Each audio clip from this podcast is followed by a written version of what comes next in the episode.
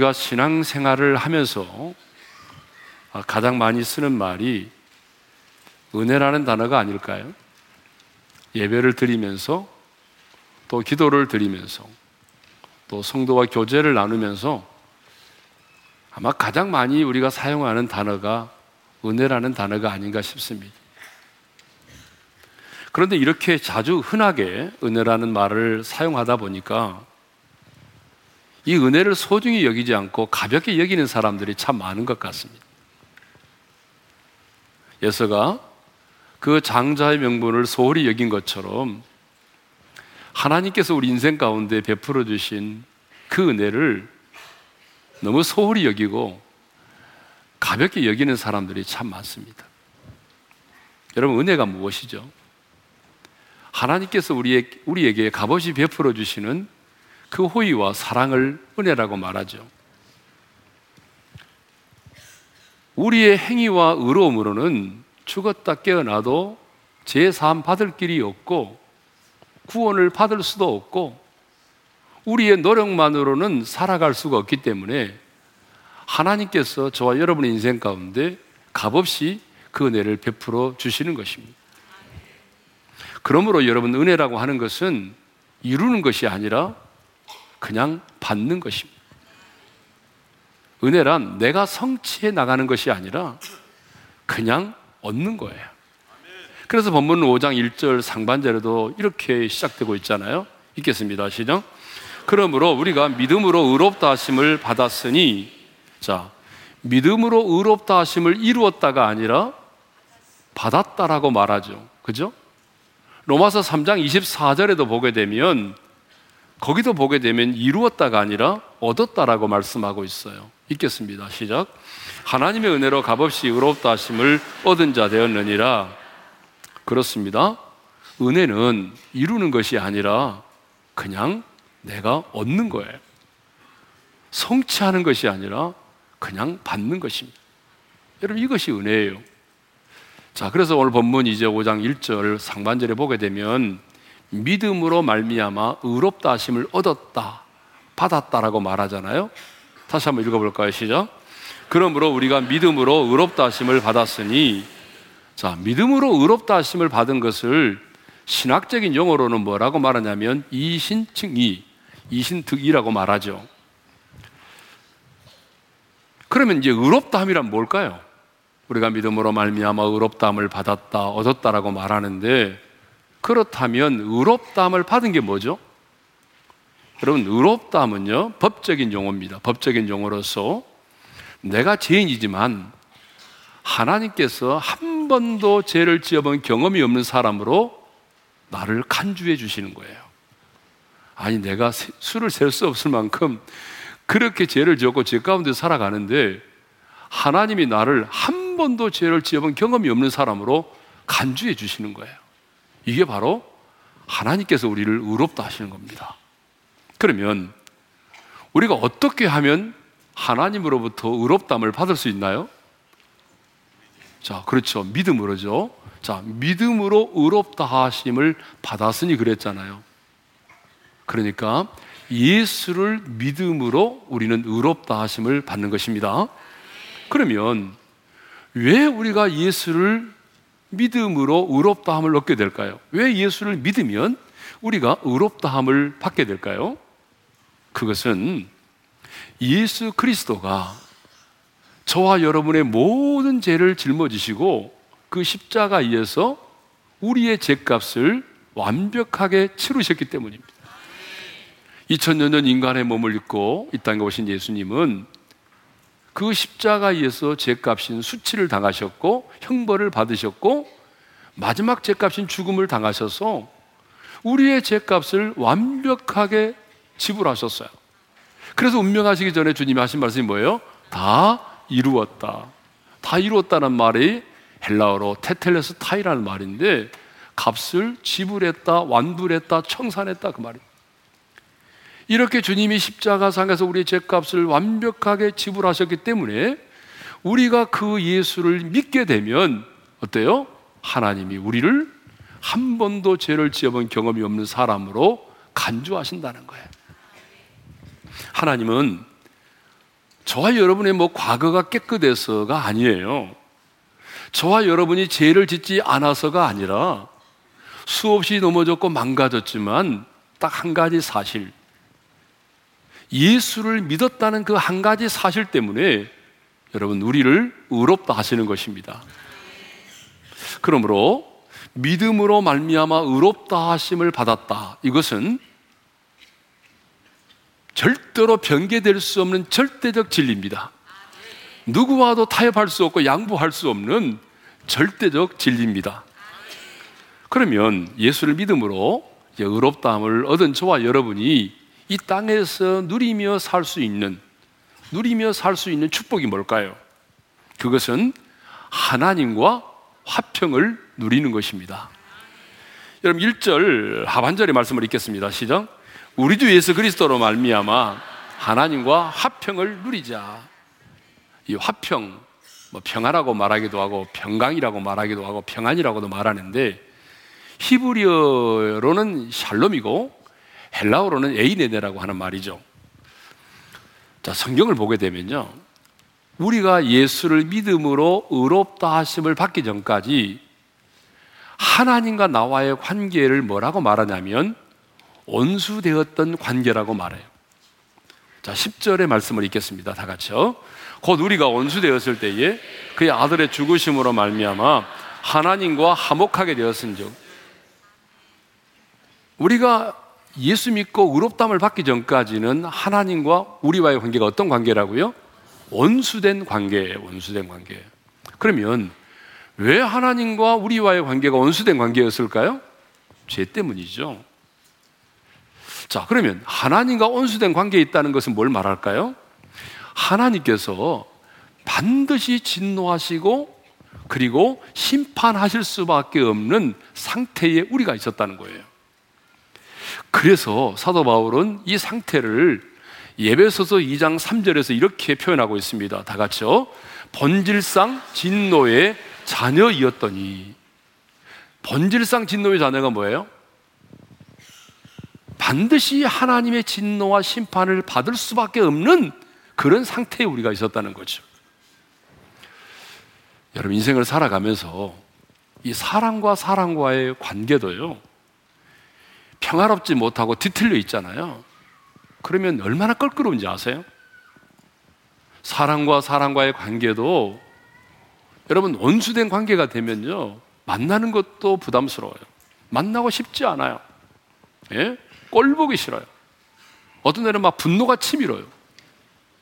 그런데 사랑과 사랑과의 관계도 그런데 피조물인 우리 인간이 절대자이시고 창조주이신 하나님과 그 죄로 인해서 온수된 관계에 있다고 한다면 여러분 그 인간 안에 어떤 평안이 있겠어요? 없죠. 두려움밖에 없는 거예요. 불안밖에 없는 거예요. 그런데 예수님께서 십자가에서 우리 죄를 담당하시고 어떻게 죽으셨냐 그러면 화목제물로 죽으셨습니다. 그래서 하나님과 우리를 화목하게 하셨어요. 그래서 10절 상반절에 보게 되면 그의 아들의 죽으심으로 말미암아 하나님과 화목하게 되었다. 하나님과 원수되었던 우리들, 하나님의 진노와 심판을 받을 수밖에 없던 우리들이요. 하나님과 화목하게 됐어요. 그래서 이제는 우리가 하나님을 어떻게 부르게 됐어요? 아빠, 아버지라고 부를 수 있게 된 거죠. 언제든지 예수님의 보혈을 힘입기만 하면 그 은혜의 보좌 앞에 나가서 우리 마음을, 우리의 속사정을, 우리의 답답함을 토로할 수 있게 된 거죠. 죄에 대한 모든 심판으로부터 저와 여러분이 자유함을 얻게 된 것입니다. 이것이 화평을 누리는 것입니다. 그런데요, 이 화평, 이 평안은 아무나 누릴 수 있는 게 아니에요. 여러분, 이 화평은요, 방금 제가 말씀드린 것처럼 하나님과 원수된 관계를 청산한 자만이 누릴 수가 있어요. 다시 말하면 믿음으로 말미암아 의롭다 하심을 얻은 자만이 누릴 수가 있어요.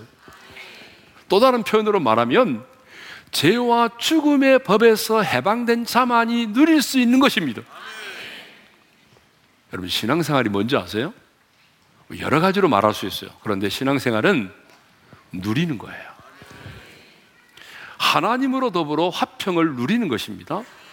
그럼 누린다는 게 뭘까요? 누린다는 것은 뻐기는 게 아니고요. 즐기는 거예요. 이게 누린다는 건 뭐라고요? 즐기는 거, 엔조이 하는 거예요. 예. 그래서 11절에도요, 이렇게 말씀하고 있습니다. 11절 읽습니다. 시작. 이제 우리로 화목하게 하신 우리 주 예수 그리스도로 말미암아 하나님 안에서 또한 즐거워하느니라. 즐거워한다고 그랬잖아요. 여러분 소유문답 일문에 보게 되면 사람의 제일 되는 목적이 무엇이뇨? 꼭 이렇게 되어 있습니다. 하나님을 영화롭게 하는 것과 우리 여기까지밖에 몰라요. 그 다음 나오는 말씀이 뭔지 아세요? 영원토록 그를 즐거워하는 거라고 그랬어요. 하나님을 영화롭게 하는 것과 영원토록 그를 즐거워하는 거예요. 여러분 예수 그리스도 안에서 여러분 우리가 엔조이 하는 거예요. 즐기는 거예요. 할렐루야. 신앙생활은 누리는 겁니다. 여러분 신앙생활은요 뭐 손을 벌려 구걸하는 게 아니에요. 신앙생활은 고리 타분한 게 아니에요. 신앙생활은 하나님께서 자녀된 저와 여러분에게 주신 이 엄청난 것들을 누리며 사는 거예요. 즐기는 겁니다. 왜 하나님이 저와 여러분 부르셨어요? 왜 하나님이 우리를 구원하셨어요? 얘라 엿 먹어라. 여러분 엿 먹이려고 하나님 우리를 부르셨어요? 아니면 인생의 또 하나의 무거운 짐을 우리에게 지워주기 위해서 우리를 부르셨어요? 아니에요. 예? 주님이 저와 여러분을 부르시고 구원하신 것은 바로 예수 그리스도 안에서 이 화평을 누리도록 하기 위해서입니다.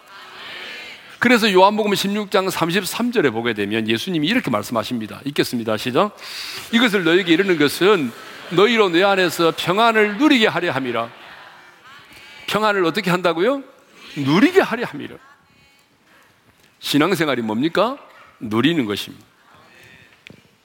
이렇게 말하면, 하이, 목사님, 아, 주님은 분명히 우리에게 말씀하셨잖아. 나를 따라오려거든.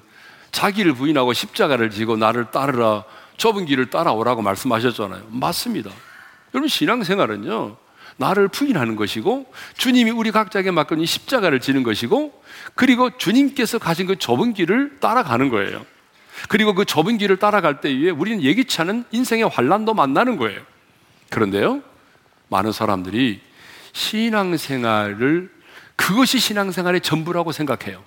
아닙니다. 그 자체가 신앙생활의 전부가 아니에요.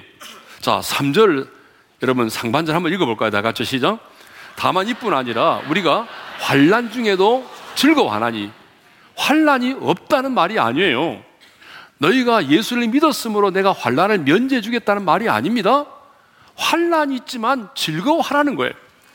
사도 바울을 보세요. 필리포 감옥에 갇혔잖아요. 여러분 억울하게 누명 쓰고 얻어맞고 감옥에 갇혔는데 그런데 여러분 세상에 줄 수 없는 하나님의 평화를 그곳에서 누렸어요. 그러니까 얼마나 감격했으면 그 밤에 한밤중에 미친 사람처럼 옥중에서 하나님을 찬양하고 기도를 했겠습니까? 예? 우리 예수님도 제자들과 체험 만찬을 하신 다음에 죽음과 고난이 기다리고 있는 겟셋만의 동산을 향하여 나아가실 때에 성경이 어떻게 나갔다고 말합니까?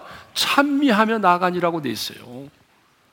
여러분, 그러므로 우리도 우리가 좁은 길을 걸어야 되죠. 십자가를 지고 좁은 길을 걸어야 되고 때로는 환란을 만납니다. 그러나 중요한 것은 내가 마지 못해서 억지로 어거지로 그 십자가를 지고 그 길을 가는 게 아니라는 거예요. 예? 그 고난 중에서도 십자가를 치고 나를 부인하는 삶 속에서도 환란 가운데서도 하나님이 주신 위로를 경험하고 하나님이 주신 평안을 누리면서 그래서 그 하나님 안에서 엔조이 하면서 여러분 그 길을 걸어가는 거예요. 저는 그래서 우리 오른교회 성도들이 그 찬송가의 가사가 있잖아요. 주 따라가는 길을 험하고 멀어도 찬송을 부르며 뒤따라가리라. 그 찬양의 가사처럼 여러분, 우리의 가는 길이 힘들고 어려워도 하나님의 자녀된 특권을 누리면서 여러분, 하나님의 나라를 누리면서 세상에 줄 수 없는 주님의 평안을 누리면서 이 길을 걸어갈 수 있기를 원합니다. 여러분, 이것이 신앙생활이에요. 주님은 우리가 뭐 마지못해 어거지로 십자가 지고 그냥 억지로 그 길을 따라가는 그것이 신앙생활이 아니에요. 예? 그런데요. 아니, 똑같은 하나님의 자녀가 되었는데 어떤 분은 이렇게 하나님께서 우리에게 주신 것들을 누리면서 엔조이 하면서 신앙생활을 하는 분이 있는가 하면은요. 신앙생활 하는 지가 오래됐는데 꼭 지옥에서 출장 온 사람처럼 지금도 억지로 마지못해서 그렇게 신앙생활 하는 분들이 있더라고요. 저는 우리 어른교회 성도들이 억지로 어거지로 마지못해서 그 길을 따라가는 사람이 아니라 예수 그리스도 안에서 하나님이 우리에게 주신 것들을 누리면서 평안을 누리고 즐거움을 누리면서 하나님의 위로를 누리면서 여러분 그 길을 따라갈 수 있기를 원합니다. 이제 믿음으로 서 있는 은혜에 대해서 나누겠습니다. 2절 상반절의 말씀을 읽겠습니다. 다 같이요. 또한 그로 말미암아 우리가 믿음으로 서 있는 이 은혜에 들어감을 얻었으며 한번 따라서 하실까요? 믿음으로 서 있는 이 은혜. 자, 믿음으로 서 있는 이 은혜를 이해하려면요. 그 다음에 나오는 들어감을 얻었느니라는 말씀을 이해해야 돼요. 야, 들어감으로 번역된 헬라어가 프로사고겐이라고 하는 헬라어 단어인데요. 이 단어의 뜻이 뭐냐 그러면 접근하다, 가까이 가다 그 말이에요. 그래서 영어 성경에서는 들어감을 액세스라고 말하고 있어요. 그러니까 들어감이라고 하는 게 뭐냐면 어떤 것으로 가까이 나아가다, 접근하다, 어떤 장소로 입장하다, 들어가다 그런 말이거든요. 자, 그러면 어디로 가까이 나간다는 말이에요? 어디로 들어간다는 말이에요? 이 들어간다라고 하는 이 말이, 이 단어가 신약 성경에 딱 세 번밖에 사용되지 않았어요. 오늘 본문하고 예배서서에 두 번 사용됐는데요. 그런데 어떤 때에 사용됐냐 그러면 아무 때나 사용되는 게 아니고요.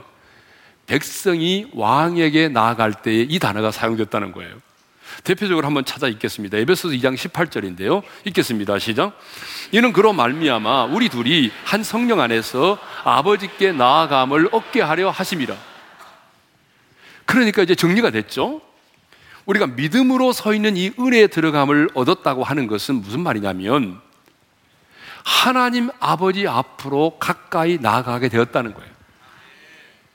다시 말하면 왕이신 하나님 앞으로 가까이 우리가 나갈 수 있게 되었다는 거죠. 예. 하나님의 영광의 보좌 앞으로 가까이 나가게 되었다는 겁니다. 이 구약 성경의 표현을 빌리자면 그 지성소로 우리가 들어가게 되었다는 거죠. 우리가 의롭다 하심을 하나님 앞에서 의롭다 하심을 받기 전까지는요. 어떤 사람도 그 하나님의 영광의 보좌 앞에 가까이 나갈 수가 없습니다. 죽었어요. 그래서 우리가 구약 성경을 보게 되면 이방인들은 물론이거니와 그래서 이방인들은 이방인의 뜰만 있었지 지성소로 못 들어갔잖아요. 여러분 유대인도 여러분 그 지성소로 들어갈 수 있습니까? 하나님의 임재를 상징하는 언약계가 있는 지성소로 들어갑니까? 제사장도 못 들어갔습니다. 대제사장만이 속죄 날에 정결하게 목욕을 하고 정결한 짐승의 피를 가지고 들어가서 그 속죄소 하나님의 보좌를 상징하고 있는 그 속죄소 언약계 뚜껑에다가 십자가의 피를 뿌리고 바릅니다. 그런데요, 항상 그 대제사장은 세마포 옷을 입고 그리고 방울을 달고 줄을 달고 들어간다는 거예요. 왜 그럴까요? 정결하지 않는 몸, 정결하지 않은 짐승의 피를 가지고 들어가면요, 그 대제사장도 죽었어요. 그 죽었다고 그래서 그 죽은지 안 죽은 어떻게 알아요? 방울 소리가 들리지 않잖아요. 그러면 죽은 거예요. 그럼 죽었다고 해서 아이고 죽었네 하면서 여러분 그 희장을 열고 들어가면 그 사람도 죽어요. 그래서 줄로 그 시체를 꺼내는 거예요. 무슨 말입니까? 죄인된 우리는 그 거룩하신 하나님의 영광의 보좌 앞에 누구도 가까이 나갈 수 없습니다. 죽습니다. 그런데 올 본문 2절을 보게 되면 그로 말미암아라는 말이 있습니다. 그로 말미암아 믿음으로 서 있는 이 은혜의 들어감을 얻게 되었다는 거죠. 2절 하반 상반절을 다시 한번 읽겠습니다. 시작. 그로 말미암아 우리가 믿음으로 서 있는 이 은혜에 들어감을 얻었으며 여기서 그는 누굴까요? 예수 그리스도죠. 그러니까 예수 그리스도로 말미암아 우리가 이 은혜에 들어감을 얻었다. 예수 그리스도로 말미암아 하나님의 영광의 보좌 앞에 지성소로 우리가 들어갈 수 있게 되었다 그 말입니다. 이것을 알려면 우리가 또 분명히 알아야 될 한 가지 사실이 있습니다.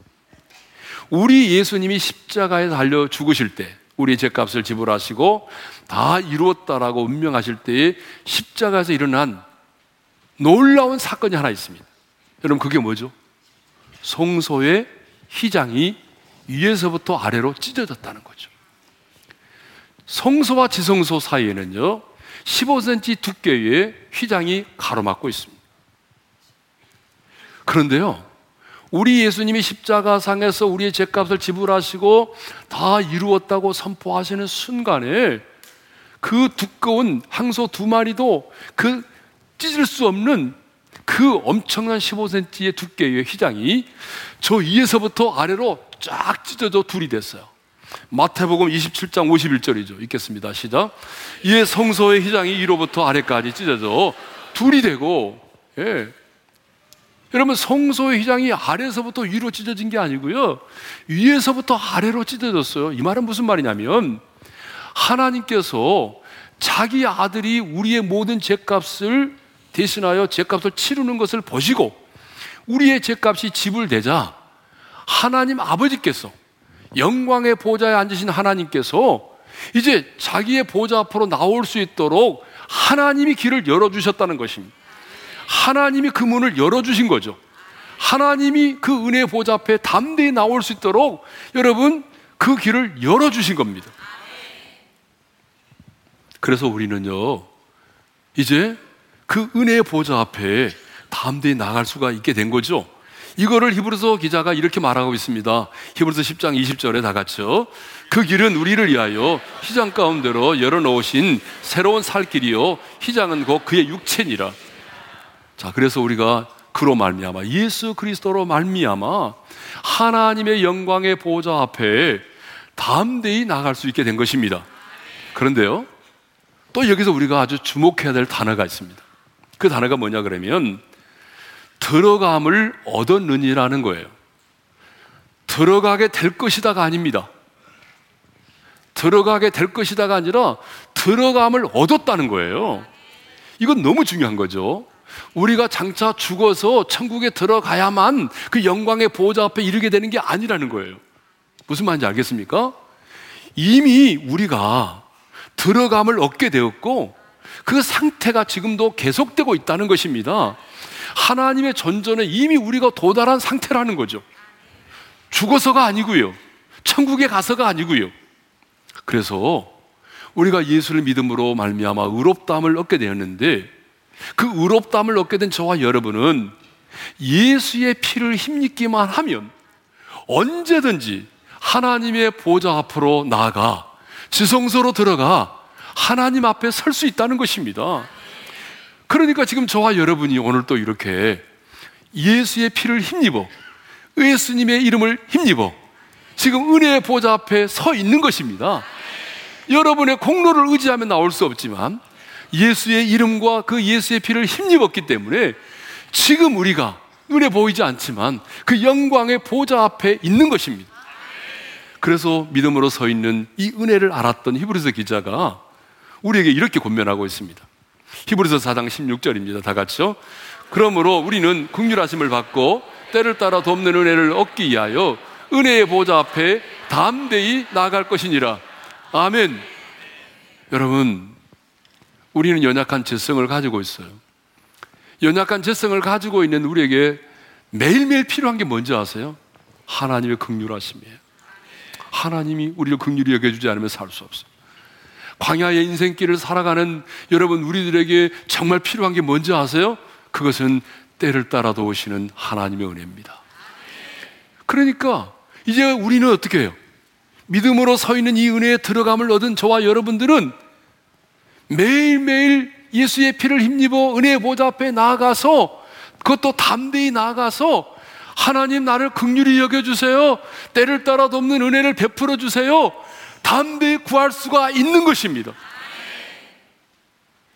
그런데 보면 이절을 보게 되면 이 은혜를요, 그냥 은혜라고 말하지 않고 이렇게 말하고 있어. 믿음으로 서 있는 은혜. 믿음으로 자빠져 있는 은혜가 아니고요. 믿음으로 서 있는 이 은혜. 서 있다는 말이 무슨 말이에요? 견고히 서 있다, 온전히 서다 그 말 아니에요? 무슨 말입니까? 믿음으로 서 있는 이 은혜가 하나님의 보좌 앞에 서 있을 수 있도록, 견고히 서 있을 수 있도록, 온전히 서 있을 수, 서 있을 수 있도록 한다는 거예요. 자, 이것을 설명하려면 사탄의 참소를 말하지 않을 수 없어요.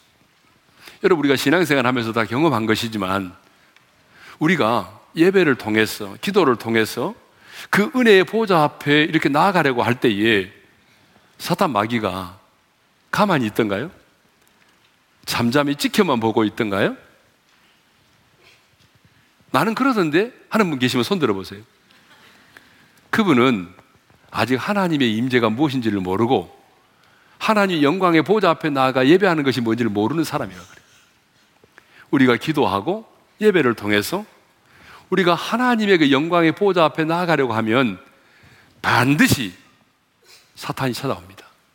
그래서 하는 짓이 뭔지 아세요? 우리를 참소합니다. 여러분이 지난날에 지었던 그 죄를 까발리고 정지하고 드러내면서 참소합니다. 그래서 우리가 하나님의 보좌 앞에 담대히 나가려고 하다가 그 사탄의 참소 앞에서 무릎을 꿇을 때가 많아요. 그냥 서 있지 못하고 넘어지는 경우가 많아요. 또 우리로 하여금 은혜의 보좌 앞에 담대히 나가지 못하도록 만드는 게 뭐냐 그러면 우리 안에는 많은 근심과 염려예요. 여러분 그 근심과 염려는 우리로 하여금 은혜의 보좌 앞에 담대히 나가지 못하게 만들어요. 여러분 그렇죠? 근심이 충만하니까 담대히 나가던가요? 아니죠. 예? 또 못하는 게 뭔지 알아요? 우리의 인생의 과거 가운데 있었던 그 많은 쓴뿌리와 상처들. 여러분 이 쓴뿌리와 상처들이 우리로 하여금 그 은혜 보좌 앞에 담대히 나가지 못하게 만드는 거예요. 우리 인생 가운데 일어나는 많은 고난들도 마찬가지. 그러나 하나님의 은혜를 아는 자는 흔들리지 않습니다. 아무리 사탄이 많은 죄를 가지고 나를 참소해도 쓰나미와 같은 인생의 풍랑이 내게 몰려와도 여러분 사방으로 우겨싸임을 당해도 계속되는 고난이 겹쳐와도 하나님의 은혜를 아는 자는 흔들리지 않습니다. 넘어지지 않습니다. 여러분 그 이유를 아셔야 돼요. 왜 그런지 아세요? 사탄의 참소보다 하나님의 은혜가 훨씬 더 크기 때문입니다. 여러분, 내가 지은 죄보다 나를 용서하시는 하나님의 은혜가 훨씬 더 크기 때문입니다. 내가 만난 인생의 풍랑보다 그 인생의 풍랑을 잠잠케 하실 수 있는 하나님의 사랑이 더 크기 때문입니다. 그러므로 결국은요, 누가 이긴지 아세요? 은혜가 이깁니다. 누가 이겨요? 은혜가 이깁니다. 믿음으로 서 있는 은혜가 이깁니다. 믿음으로 서 있는 이 은혜가 내 인생의 고난을 이깁니다. 생명이 죽음을 이기듯이 사랑이 분노를 이겨내듯이 여러분 값없이 내 인생 가운데 베풀어 주신 하나님의 은혜가 사탄의 참소를 이긴단 말입니다. 만일에 여러분들이 믿음으로 말미암아 서 있는 은혜가 아니고 여러분이 살아온 인생의 어떤 의로움과 어떤 양심을 가지고 여러분이 서 있다고 한다면 여러분은 한순간도 서 있을 수가 없어요. 왜? 사탄의 참소 한마디에 그냥 가는 거예요. 그런데 우리가 하나님의 은혜의 보좌 앞에 믿음으로 서 있잖아요. 여러분, 우리 양심으로 서 있는 것이 아닙니다. 우리 업적으로 서 있는 게 아니에요. 우리 열심으로 서 있는 게 아닙니다. 믿음으로 말미암는 그 은혜에 서 있는 것입니다. 그 믿음은 어떤 믿음입니까? 그로 말미암아 예수 그리스도로 말미암은 믿음입니다. 그 믿음으로 서 있기에 여러분 우리는 흔들리지 않습니다. 우리 주변을 보십시오. 결국은 누가 이기던가요? 은혜를 아는 자입니다. 은혜가 이깁니다. 힘 있는 자가 이긴 게 아니에요. 복수하는 자가 이긴 게 아닙니다. 하나님의 은혜를 아는 자가 이깁니다. 그러면 이제 마지막으로 믿음으로 서 있는 이 은혜에 들어감을 얻은 저와 여러분이 이 세상에서 누릴 수 있는 축복이 뭘까요? 그것은 하나님의 영광을 바라고 즐거워하는 것입니다. 자, 2절 하반절의 말씀을 읽겠습니다. 시죠 하나님의 영광을 바라고 즐거워하느니라. 네. 하나님의 영광. 온전한 하나님의 영광은요, 우리가 이 세상에서 다 볼 수가 없어요. 사실 그 온전한 영광은 우리가 언제 보냐면 내가 천국에 갔을 때에 그 온전한 하나님의 나라의 영광을 볼 수 있습니다. 그럴지라도 믿음으로 말미암아 서 있는 이 은혜에 들어감을 얻은 자는 이 세상을 살아가면서 부분적으로지만 하나님의 영광을 바라보고 즐거워할 수가 있습니다. 그러면 믿음으로 서 있는 은혜에 들어감을 얻은 저와 여러분이 이 땅을 살아가면서 맛볼 수 있는 그 하나님의 영광은 뭘까요? 첫째로 그것은 하나님의 임재 가운데 사는 것입니다. 하나님의 임재. 그러면 여러분 언제 우리가 가장 하나님의 임재를 많이 경험합니까? 예배죠. 왜요? 예배는 지성소에 들어가서 하나님의 보호자 앞에서 드리는 것이기 때문에 그래요. 여러분 천국의 그 영광의 모습도 보면은 어디서 예배드리던가요? 하나님의 영광의 보호자 앞에서 예배드리지 않았어요? 그렇죠? 요한계시록 4장도 보면 그렇잖아요. 그러니까 우리가 하나님의 임재를 가장 강력하게 경험하고 느낄 수 있는 시간이 언제냐면 예배하는 시간이에요. 예? 왜냐하면 우리 예배는 하나님의 영광의 보호자 앞에서 예배를 드리는 것이기 때문에 그래요. 그래서 예배는 우리가 이 땅에서 이 땅에서 그 천국의 영광을 바라보고 즐거워하는 시간입니다. 예배만이 아니라 우리의 삶의 현장에서도 하나님의 임재를 경험하며 사는 것. 그것이 뭐예요? 하나님의 영광을 바라보고 즐거워하는 것입니다. 두 번째는요. 하나님의 일하심을 경험하는 거예요. 하나님의 임재는 예배를 통해서 우리가 가장 많이 경험할 수 있다면 하나님의 일하심은요 언제 보죠? 여러분 기도를 통해서 하나님의 일하심을 많이 경험하는 것입니다. 우리 하나님은 끊임없이 일하기를 원하시는 분이세요. 그래서 예수님이 뭐라고 말씀하셨어요? 아버지께서 일하시니 나도 일한다. 라고 말씀하셨잖아요. 그래서 이사야 선지자가 뭐라고 말합니까? 하나님이 이사야 선지자를 통해서 자신의 마음을 이렇게 말씀하셨어요. 나 일하고 싶다. 제발 나로 쉬지 못하게 하라. 여러분, 우리 하나님은요, 그냥 가만히 계시는 거 싫어하세요. 예? 하나님 가만히 계세요. 내가 할게요. 이것은 하나님을 모독하는 거예요. 그러면 하나님을 하나님 되게 하는 게 뭐예요? 하나님으로 하여금 끊임없이 일하시게 하는 것입니다. 우리 하나님은 예배를 드리는 이 시간도 우리 가운데 일하기를 원하십니다. 우리 몸된 교회 비전 가운데 일하기를 원하시고 하나님은 여러분의 비전 가운데 여러분의 자녀들 가운데 여러분의 삶의 현장 가운데 일하기를 원하십니다. 오늘 이 시간도 하나님은요 여호와 라파의 하나님은 치료하심으로 일하기를 원하시고 마음이 상한 자를 고치시고 짓눌린 자를 자유케 하심으로 일하기를 원하십니다. 그러니까 하, 믿음으로 서 있는 이 은혜에 들어감을 얻은 자가 누리는 축복이 뭐냐 그러면 하나님의 일하심을 경험한다는 것입니다. 오늘 말씀을 정리하겠습니다. 자, 우리는 예수를 믿음으로 의롭다 하심을 받은 사람들입니다. 아멘입니까? 그렇다면 믿음으로 말미암아 의롭다 하심을 얻은 우리들은 이제 어때요? 이 땅을 살아가면서 어떻게 살아야 돼요? 누리면서 살아야 돼, 누리면서. 예? 화평을 누리면서 살아야 됩니다. 예? 신앙생활은 고리타분한 게 아니죠. 구걸이 아닙니다. 누리는 것입니다.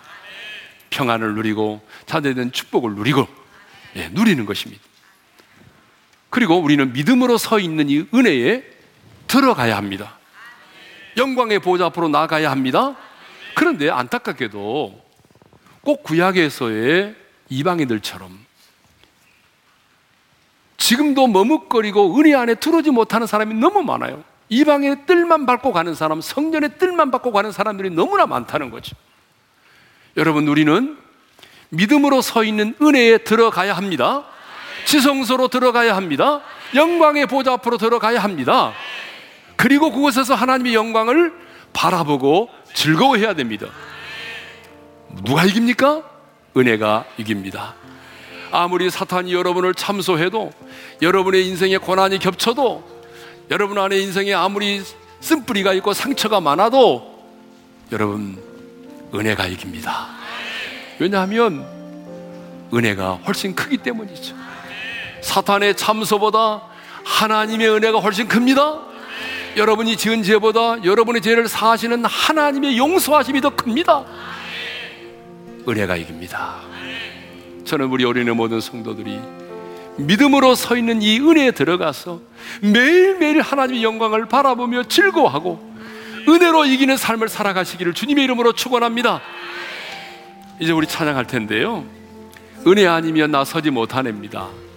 여러분 이 찬양은 굉장히 어, 좀 길어요. 그런데 다 하지 않고 요 엑기스만 이 찬양을 하겠습니다.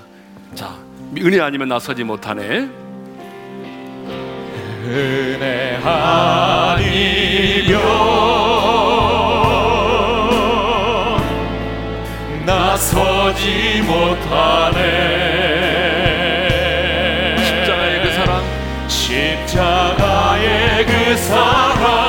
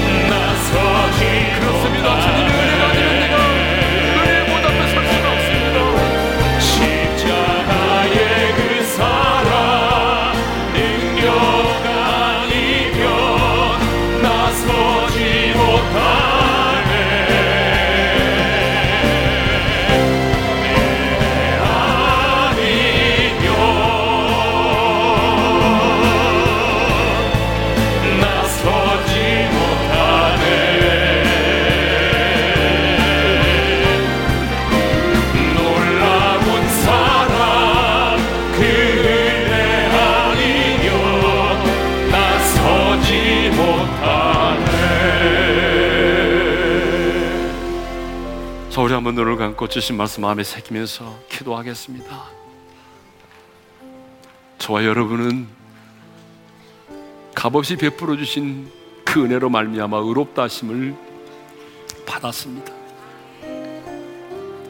하나님이 나를 한 번도 죄를 지어본 경험이 없는 사람으로 나를 간주하신다는 것. 여러분 이 놀라운 은혜를 받은 사람은요 이제 누리는 삶을 사는 거예요. 신앙생활 구걸 아니에요. 옹색한 거 아니에요. 고리타분한 거 아니에요. 누리는 거예요. 여러분 하나님과 화평을 누리세요. 하나님의 자녀된 특권을 누리며 사세요. 세상에 줄 수 없는 평안을 누리며 사세요. 우리는 믿음으로 말미암아 서 있는 이 은혜에 들어감을 얻었어요. 장차 들어가게 될 것이 아니다. 이미 들어갔어요. 우리 영광의 보좌 앞에 있다고요. 그 보좌 앞에서 하나님의 영광을 바라보며 즐거워할 수 있기를 원합니다. 그 보좌 앞에서 하나님의 임재를 경험하고 하나님의 일하심을 날마다 경험하며 살기를 원해요. 그런데 사탄이 우리를 가만두지 않더라고요. 끊임없이 우리를 참소하잖아요. 그러나 여러분 기억하세요. 사탄의 참소보다 우리를 향한 하나님의 은혜가 더 큽니다. 여러분 인생의 쓰라며 같은 풍랑이 몰려쳐도 몰려와도 그 풍랑보다도 그 풍랑을 잔잔케 하시는 하나님의 은혜가 큽니다. 여러분, 여러분 인생에 고난이 많아도 그 고난보다 우리와 함께 하시는 하나님의 은혜가 크다는 걸 아셔야 돼요. 그래서 은혜가 이기는 거예요. 저는 우리 어린애 성도들이 믿음으로 서 있는 이 은혜에 들어가서 날마다 이 은혜로 고난을 이기고 이 은혜로 사탄을 참소를 이겨내고 이 은혜로 승리하는 삶을 살기를 원합니다. 주신 말씀을 붙들고 여러분 참 오랜만인데 두 손 들고 주여 한번 외치고 간절히 기도하며 나갈까요? 주여 할렐루야 하나님 아버지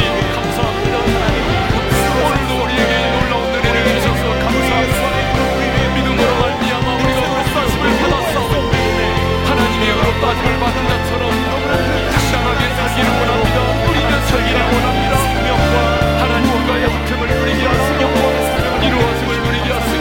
하나님의 나라를 누리게 하시며 찾아낸 특권을 누리며 살아가기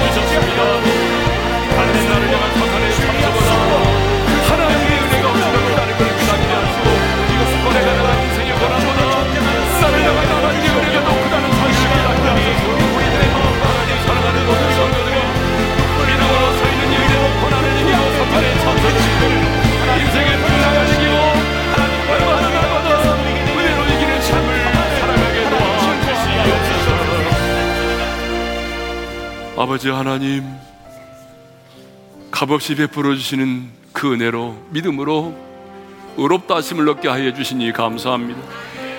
이제 의롭다 하심을 얻었기에 아무렇게나 살지 말게 도와주시고 하나님과의 합평을 누리며 살기를 원합니다. 찬제된 특권을 누리며 살기를 원합니다. 세상에 줄 수 없는 평안을 누리며 살기를 원합니다. 믿음으로 서 있는 이 은혜에 들어감을 주신 하나님 감사합니다. 내 공로가 아니라 믿음으로 서 있는 이 은혜로 은혜의 보좌 앞에 나가게 하여 주시니 감사합니다. 그 은혜의 보좌 앞에서 하나님의 영광을 바라고 즐거워할 수 있기를 원합니다. 하나님의 임재를 더 많이 경험하게 하시고 하나님의 일하심을 더 많이 경험하게 도와주시옵소서. 사탄이 아무리 나를 참소해도 나를 향한 하나님의 은혜가 더 큼을 믿기에 내 인생에 고난이 겹쳐도 그 고난보다도 나를 향한 하나님의 사랑이 더 크심을 믿기에 믿음으로 서 있는 이 은혜로 사탄의 참소를 이겨내게 해주시고 믿음으로 서 있는 이 은혜로 고난을 이겨내게 도와주시고 우리 어린의 모든 성도들이 믿음으로 서 있는 이 은혜로 넉넉히 승리하는 삶을 살아가게 도와주시옵소서. 이제는 우리 주 예수 그리스도의 은혜와 하나님 아버지 영원한 그 사랑하심과 성령님의 감동 감화 교통하심 이제는 사탄의 참소보다 하나님의 은혜가 더 크고 내 인생의 고난보다 하나님이 나를 향한 하나님의 은혜가 더 크심을 믿기에 은혜로 넉넉히 승리하는 삶을 살기를 원하는 모든 지체들 권속들 위해 이제로부터 영원토록 함께 하시기를 축원하옵나이다. 아멘.